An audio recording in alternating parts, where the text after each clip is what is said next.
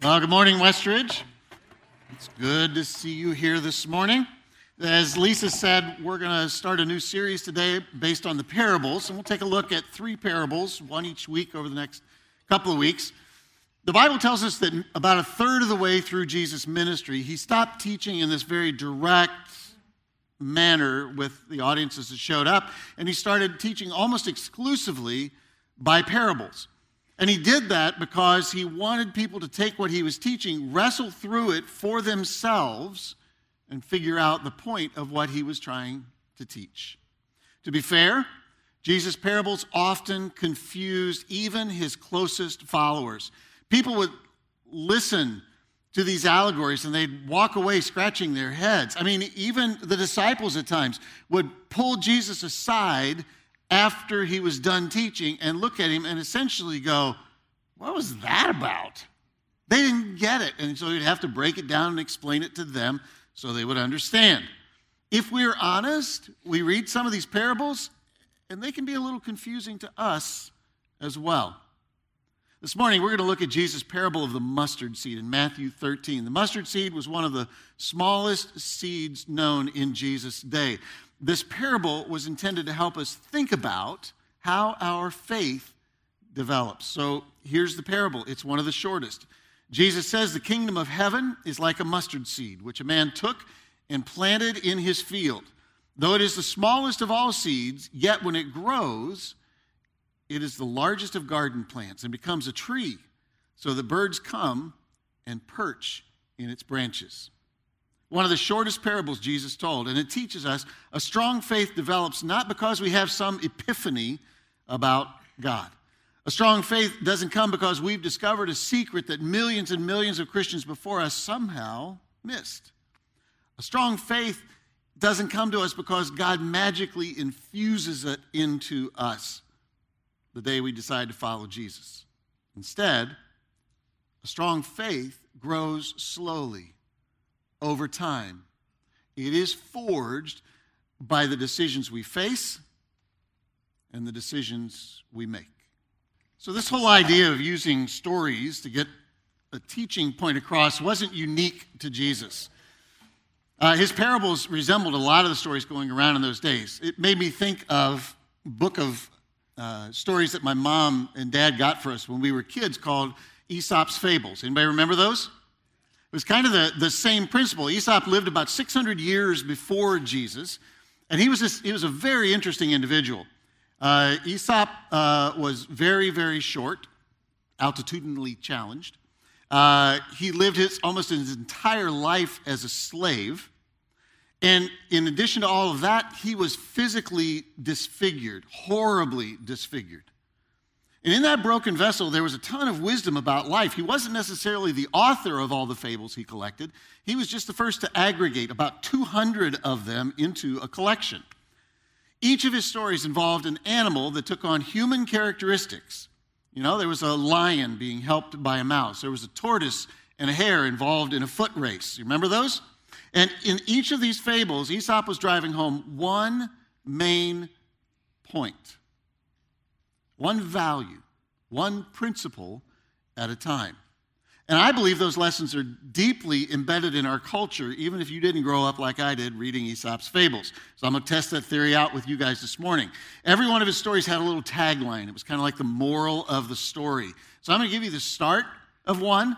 And if you know the second half, I want you to say it out loud, join the crowd. There's no prize or punishment, but just participate. And then you can go back to sleep. Um, so, uh, here's the first one slow and steady. See, you know them. This is not that hard. It's not a trick question. Familiarity breeds. Yeah, that was the one about the fox and the lion. The previous one was about the tortoise and the hare. Um, appearances are often deceiving from the wolf in sheep's clothing. What doesn't kill us? Yeah, that's not Aesop's fables, that's Kelly Clarkson. But you got that one too. Each of Aesop's fables taught one central truth. And we kind of lose the plot line in his fables if we try to make everything in the story mean something. It's the same when we dig into the parables of Jesus. Every parable generally had one truth, that Jesus was trying to drive home. And I've made the mistake in teaching, and I've listened to others do the same, when we try to draw a lesson out of every single detail in a parable. If I did that this morning with the parable of the mustard seed, we'd pick apart every aspect and see what God was trying to teach us, you know, in the seed, in the birds that landed, in the tree that it became, uh, the soil that it was grown in, all of those elements. And when we do that, we say more than Jesus intended. He didn't try to teach the entire message of the gospel in any one parable, any one talk. Every parable gives us one unique insight into faith and gives us something that we need to understand about our life with Jesus. So, our question this morning is what is the one point Jesus was trying to make? I grew up a little bit confused by this parable, if I'm honest. I mean, we had a large garden every summer, and one of the things my mom grew was mustard greens. So when I think of mustard seed, I think of mustard greens. It's this leafy, lettuce like looking thing uh, that my mom uh, loved and I despised, no matter how many times she made me try it. And so I think about that when Jesus talks about a mustard seed. You have this beautiful lettucey like vegetable and granted, there is a stalk that grows out of the center of it when it goes to seed, but that stalk isn't strong enough to support a bird, well, at least not a very big bird at all.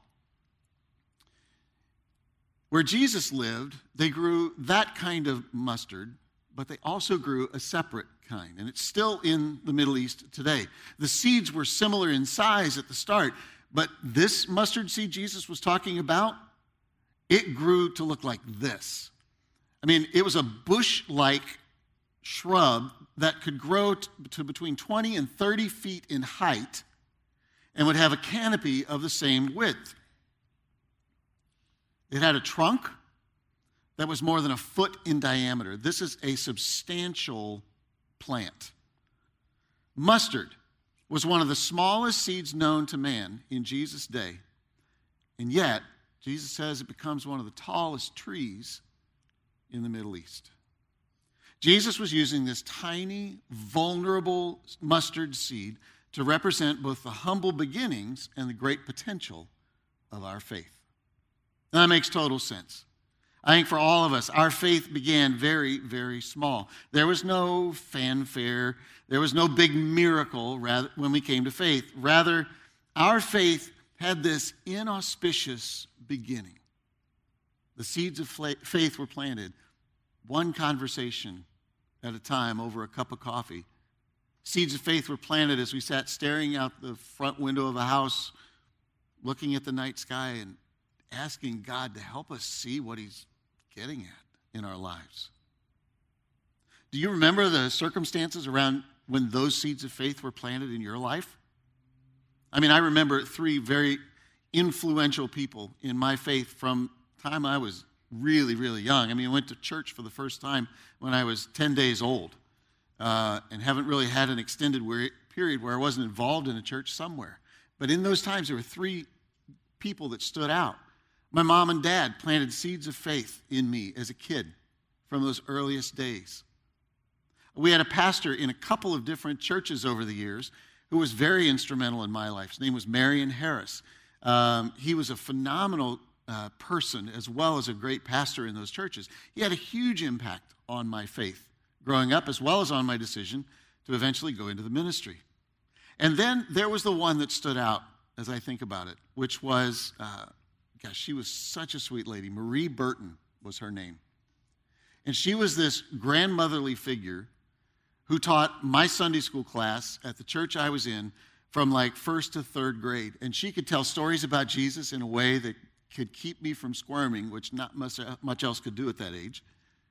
She held my attention. She planted seeds of faith in Jesus, and then she just showed love and care to this, the kids that were in her classes. And she had a profound impact on my faith. I think we all share a similar narrative. Faith always starts small, but when we're patient and when we're intentional, our faith will grow and gain strength as we follow Jesus, one day at a time, one decision at a time. So, uh, in order to help us think about how faith grows, there's probably no better character in the Old Testament, at least he's the one my mind first goes to, than King David.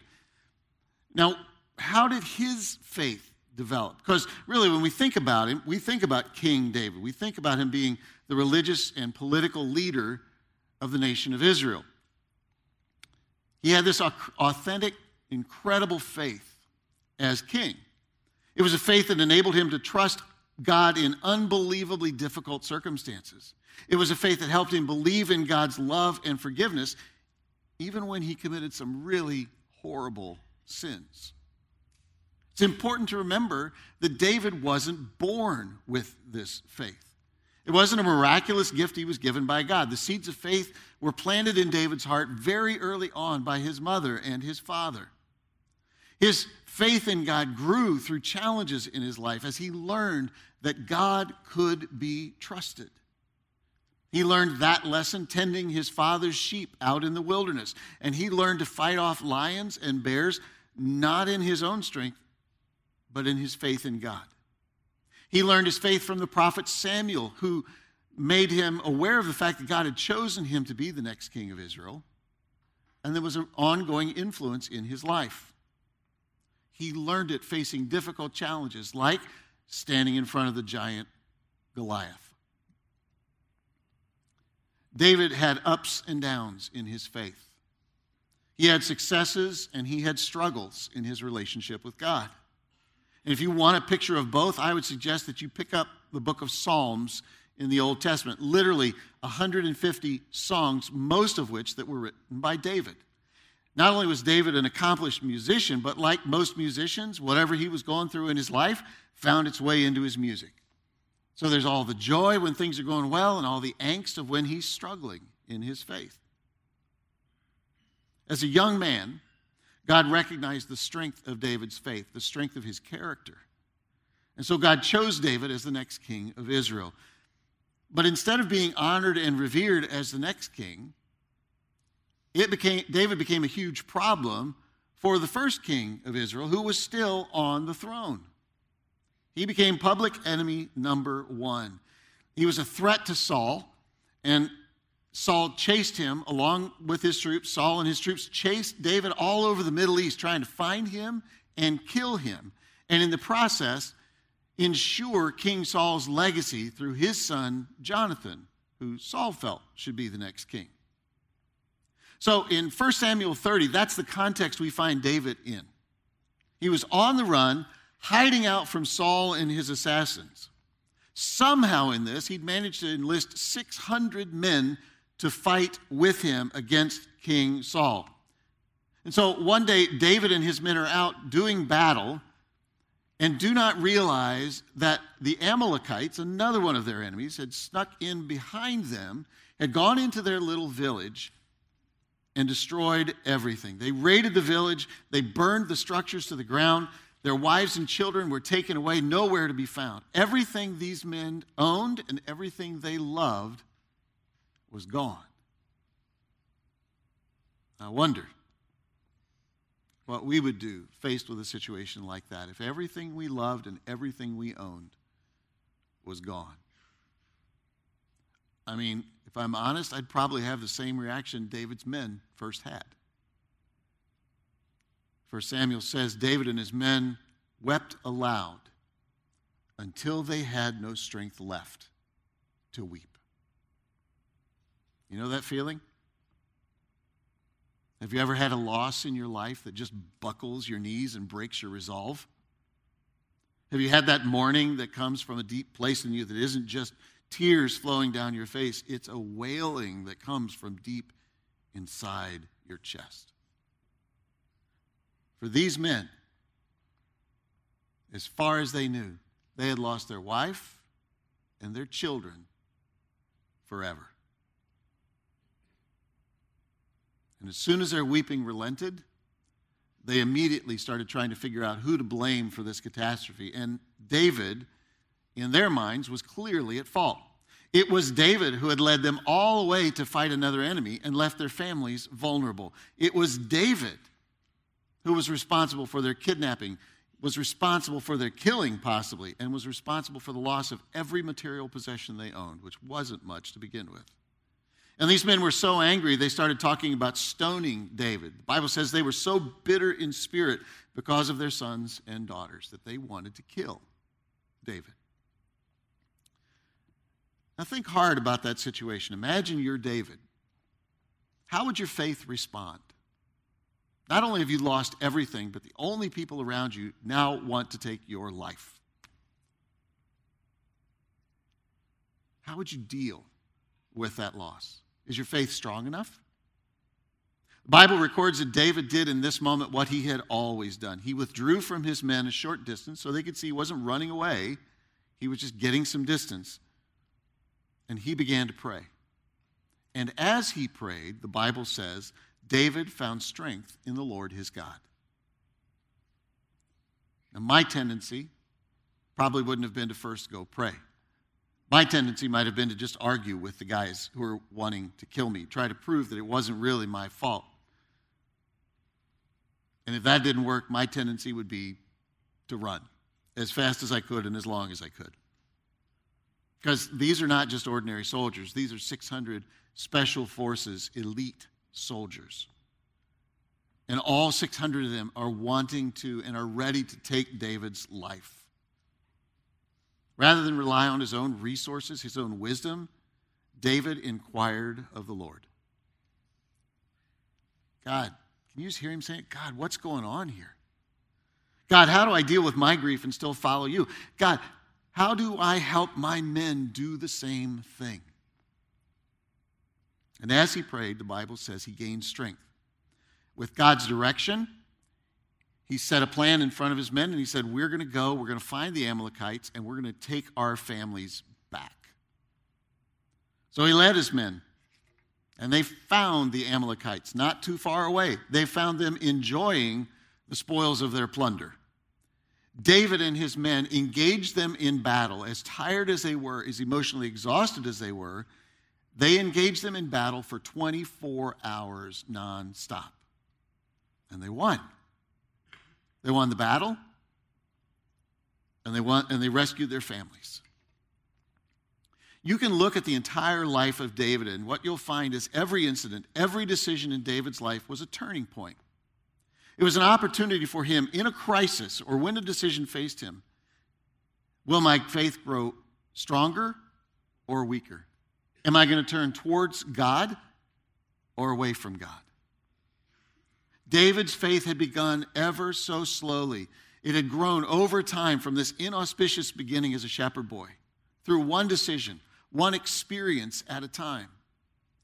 And through all the successes in David's life and his failures, his faith grew to the point where those soldiers around him, the people closest to him, found courage and strength in the shadow of David's faith. David's journey, I think, perfectly illustrates what Jesus is talking about with this parable of the mustard seed. Look, we all want to have a faith that's strong and mature, like the mustard tree. We want to have a faith like David's in a horrible challenge.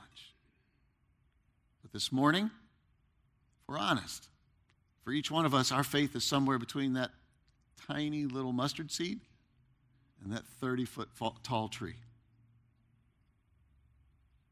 I think it's a hard lesson for us to think about faith growing slowly. And in this age of instant gratification, it's tough to remember that Jesus encourages a patient faith. And I think that's the point of this parable. Look, we live in an age of instant gratification. We just do. I mean, I'm old enough to remember when you ordered something, it took weeks to get to your house. And then God created Amazon. Right? Over the last couple years, they've gone from, you know, a two day delivery to a four hour delivery window on the same day you order. I mean, that's as close to heaven as I think I'll get. Saturday, I had a book that I was expecting, and it did not come. It was one of those four hour orders it was supposed to come. And I got this message from Amazon saying, eh, it's going to be there Monday. I was frustrated. Really? Monday? I mean, it was a, you promised Saturday. And then I remembered today's talk a patient faith. Look, we get impatient at lots of things. We get impatient when the Wi Fi slows down and our files don't load the speed we're used to. We get impatient when a text message isn't responded to immediately, especially when you see those little dots just moving. So you know they're looking at your message, but they're not responding. We get impatient. I do that, and I doubt I'm the only one.